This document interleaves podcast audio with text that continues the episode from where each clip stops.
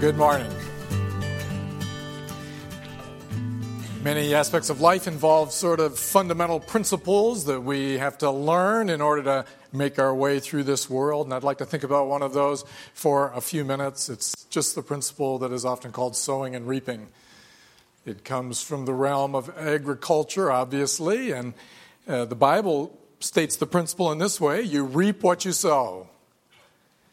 When a farmer plants his crops, he or she knows that what they plant in the ground is going to determine what they get out of the ground. So if you plant tomato seeds, you're not going to reap cucumbers, you're going to reap tomatoes.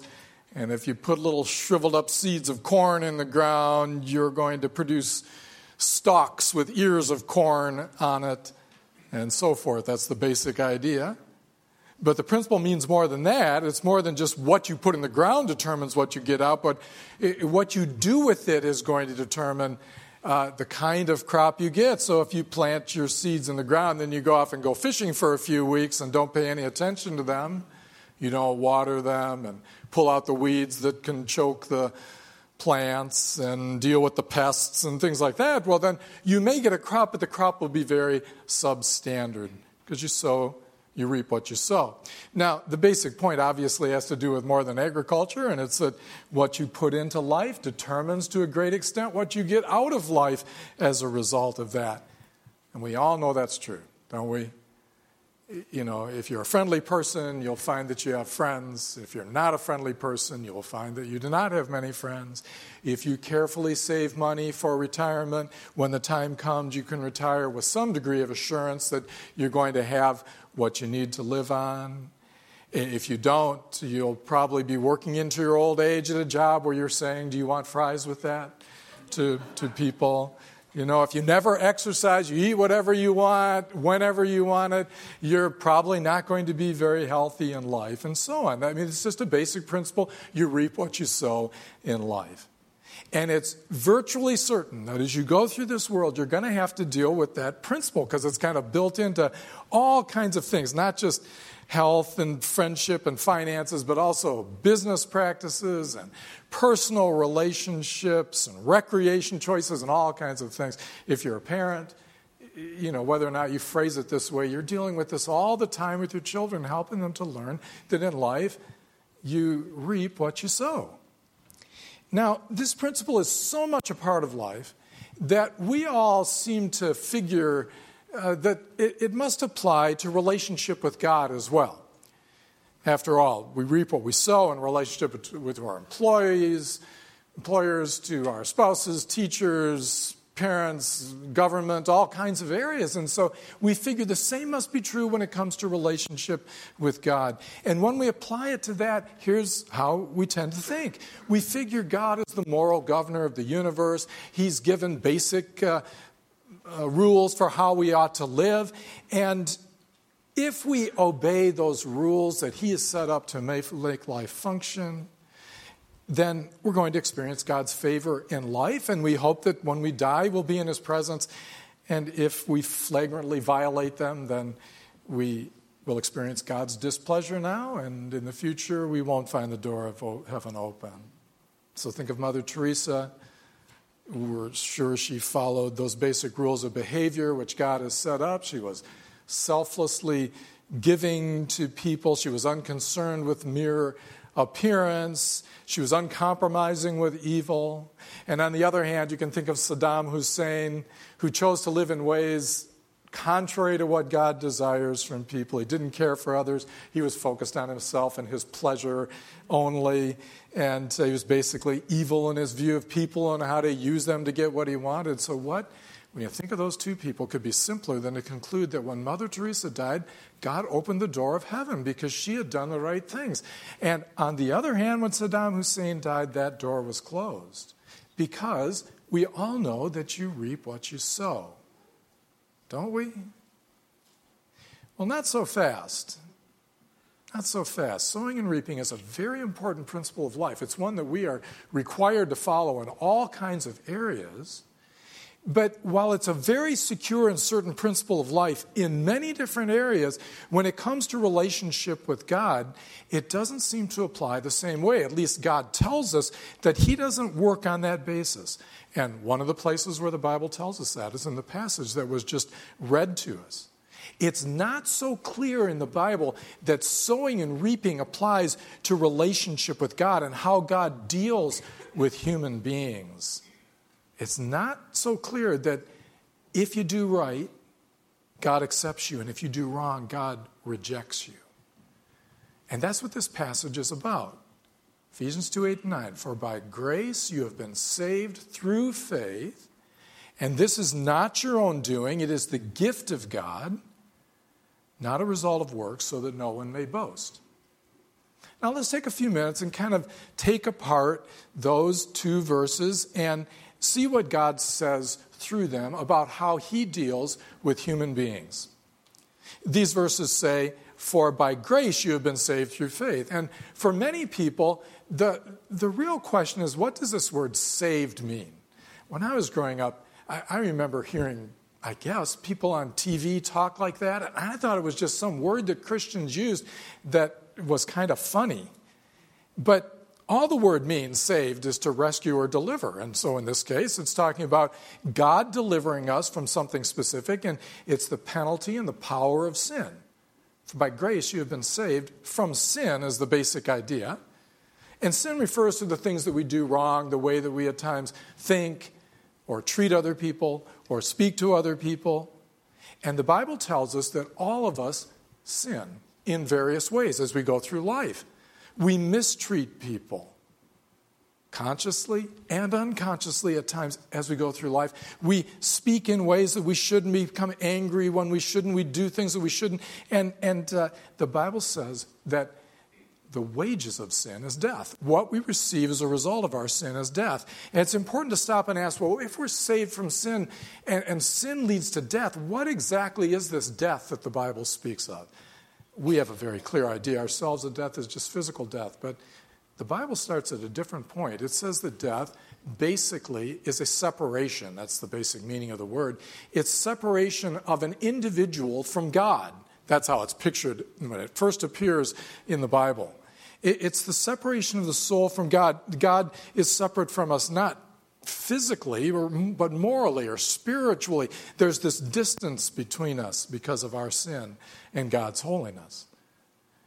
But death is also then what we usually think of physical. And physical also is a separation. It's pictured as a separation of the soul from the body, so that the body is left as a lifeless corpse while the soul goes on. And that's usually what we're thinking of when we think of death. But the Bible says there's a third kind of death. It's what it calls eternal death. And eternal death is if this separation of the individual from God at the point of physical death has not been resolved in some way, there's still this distance. That distance between the sinful person and God goes on for eternity, and that's what the Bible calls hell. So death is ultimately spiritual separation from God. Then it's physical death, separation of the soul and the body, and then it's eternal separation from God. And that's what the Bible says we need to be saved from. We need to be saved from the penalty for sin and the power of sin as we experience it in this life. And it says in the passage that the way that God does that in people's lives is by grace. That's the second question. What exactly is this grace? Most people confuse grace with mercy. Um, but there are actually two different things. Mercy is not giving someone something they deserve, whereas grace is giving to someone something they don't deserve. So it's like this if a student cheats on a test, and the teacher, rather than uh, failing them for the whole course, gives them a zero on the test but allows them to stay in the class, that's mercy, not giving them what they deserve. Or if a man flubs a job he's been assigned by his employer, and his employer chooses to overlook it and continue to work with the man or allow the man to work for him, that's mercy. Grace is more than mercy. Grace is giving a person something they don't deserve. So, grace would be like if um, a student cheats on a test and the teacher gives him a few more days to study and then lets him take the test again, that's grace. Or a man flubs a job for his employer. Instead of firing him, his employer gives him a new job with more responsibilities and more pay. That's grace. Or government, some of you might uh, be thinking. grace is not the way God intends the whole world to be governed, at least not at the present time. For example, there was a woman who turned herself into the police in 1993 named Katherine Ann Power. She had uh, driven the getaway car in a robbery in which a person was killed in 1970, and she lived for 23 years uh, free from the law. Uh, and, and during that time, she started a business. She lived an exemplary life. And I don't know why it was. At the end of that period, she felt convicted about what she had done, and she turned herself in. The judge sided with the widow who was left to raise five children alone, that Katherine Ann Power's exemplary life did not absolve her from the responsibility that she bore for the crime that she had committed. And we don't govern society based on grace. She went to prison for 8 to 12 years. We don't govern society based on grace, though at times mercy is an appropriate response in some occasions. But this verse tells us that grace is the only basis on which God deals with human beings. For by grace you have been saved through faith. In fact, in the verse, he underscores it in three different ways so that we'll understand what he means by this, this statement. The first is that salvation, if you look at the passage, is through faith. Um, by grace you've been saved through faith. Now, faith is simply trust in God, trusting God and His grace that He will forgive you, He will cleanse you, restore you to relationship with Himself. It's based on, in the passage, the death of Jesus Christ, Christ's blood on the cross, and His resurrection from the dead. Faith has no value in and of itself. It doesn't say in the passage we're saved by faith, as though God looks at our faith and he says, well, that's, that's enough. A person has done enough in terms of their real belief in me. Uh, that's not what it is. It says that we're saved by grace through faith. Faith is simply the means by which we receive the gift. It's the hand that reaches out and receives the gift of eternal life. And so, secondly, he says not only is salvation through faith, but he says, to underline it again, salvation is a gift. And this is not your own doing, he says. It is a gift of God. There are only two ways of acquiring anything in this world legitimately. You can either earn it or you can receive it as a gift. You can either earn and purchase it in some way by your work, by your money, whatever it is you give, or you can receive it as a gift. And either salvation must be something we earn or it must be something we receive as a gift. And this passage says, For by grace you have been saved through faith. It is not your own doing, it is the gift of God. It's free. And lastly, it says in the same verses that salvation is not of works. So that we don't miss it. He doesn't only say it's a gift, he says not as a result of works, so that no one can boast. In other words, God doesn't take account of our good behavior, our good uh, character, and say, okay, you've done enough. I will now accept you because you're such a good person. It doesn't work that way. It's not on the basis of works. It's not on the basis of our moral attitude or our behavior. None of that will ever bring us into relationship with God. This verse says, it says, For by grace you have been saved through faith. God does not deal with us according to the basic pattern of life, one that is so important, so essential to how we live our lives in this world. And it, it colors how we experience our spouse, our children, our employers, Everything we do in life is at least colored to varying degrees by the idea that you reap what you sow as you go through life. But the problem when we apply that to relationship with God is that the Bible says what we sow is sin, and what we reap is death. So if God dealt with us based on that principle, we wouldn't have much hope. So God, we are told, deals with us on the basis of a different principle, and that principle is grace salvation, forgiveness, peace with God, a cleansed heart, now the power to live differently are, according to this verse, based on grace through faith in Jesus Christ, not by human works of any kind. That's the entire burden of the Christian message that we celebrate on the day when we remember, excuse me, that Christ rose from the dead. God doesn't accept people because they do the right things.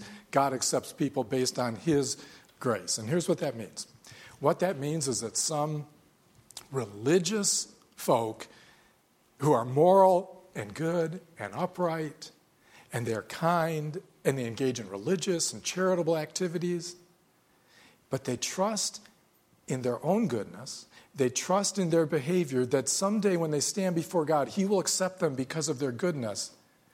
That they are going to stand before Him and hear Him say, Depart from me, I never knew you.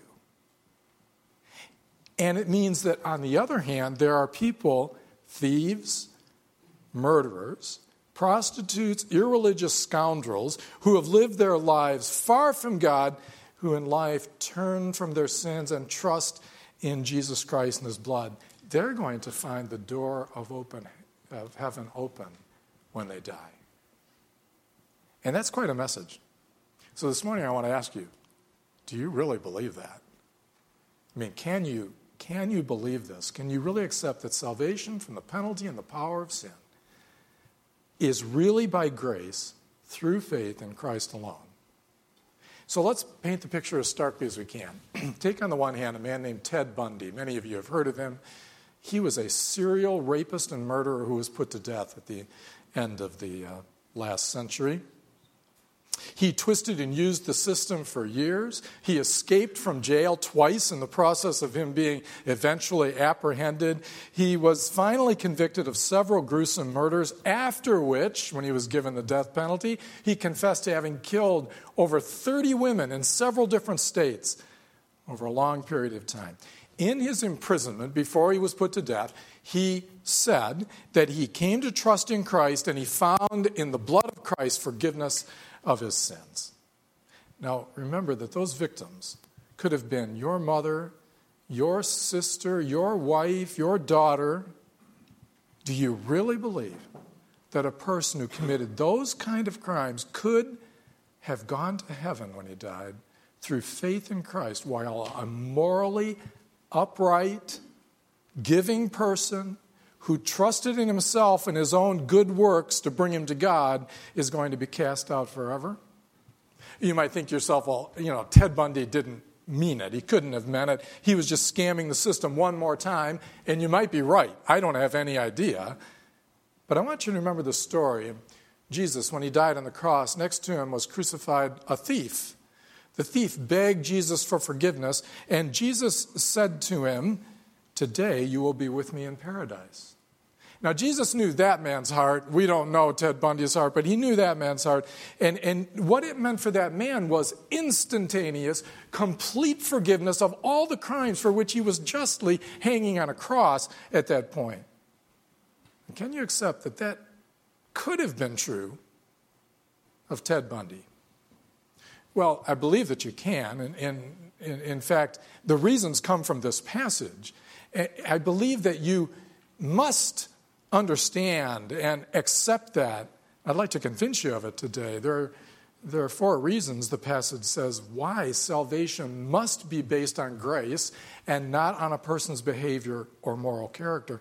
The first is because the human condition demands it.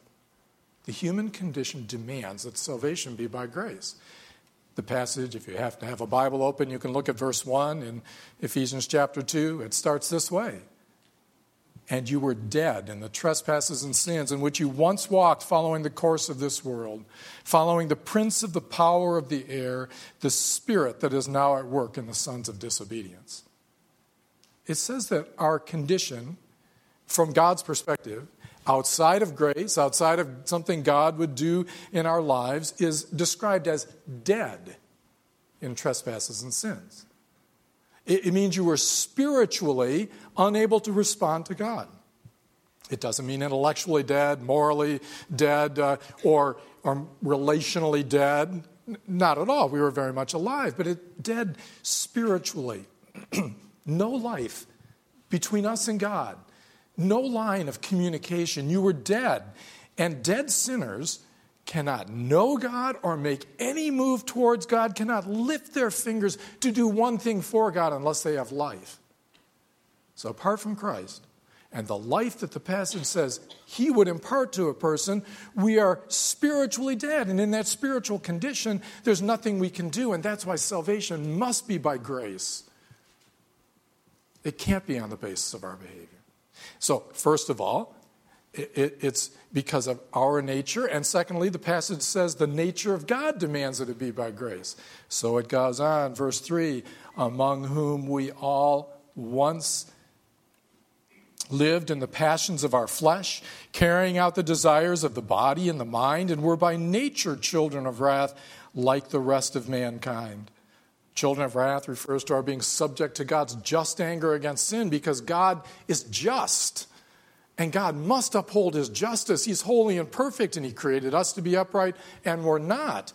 That's one side of God's character, one important aspect, his eternal justice.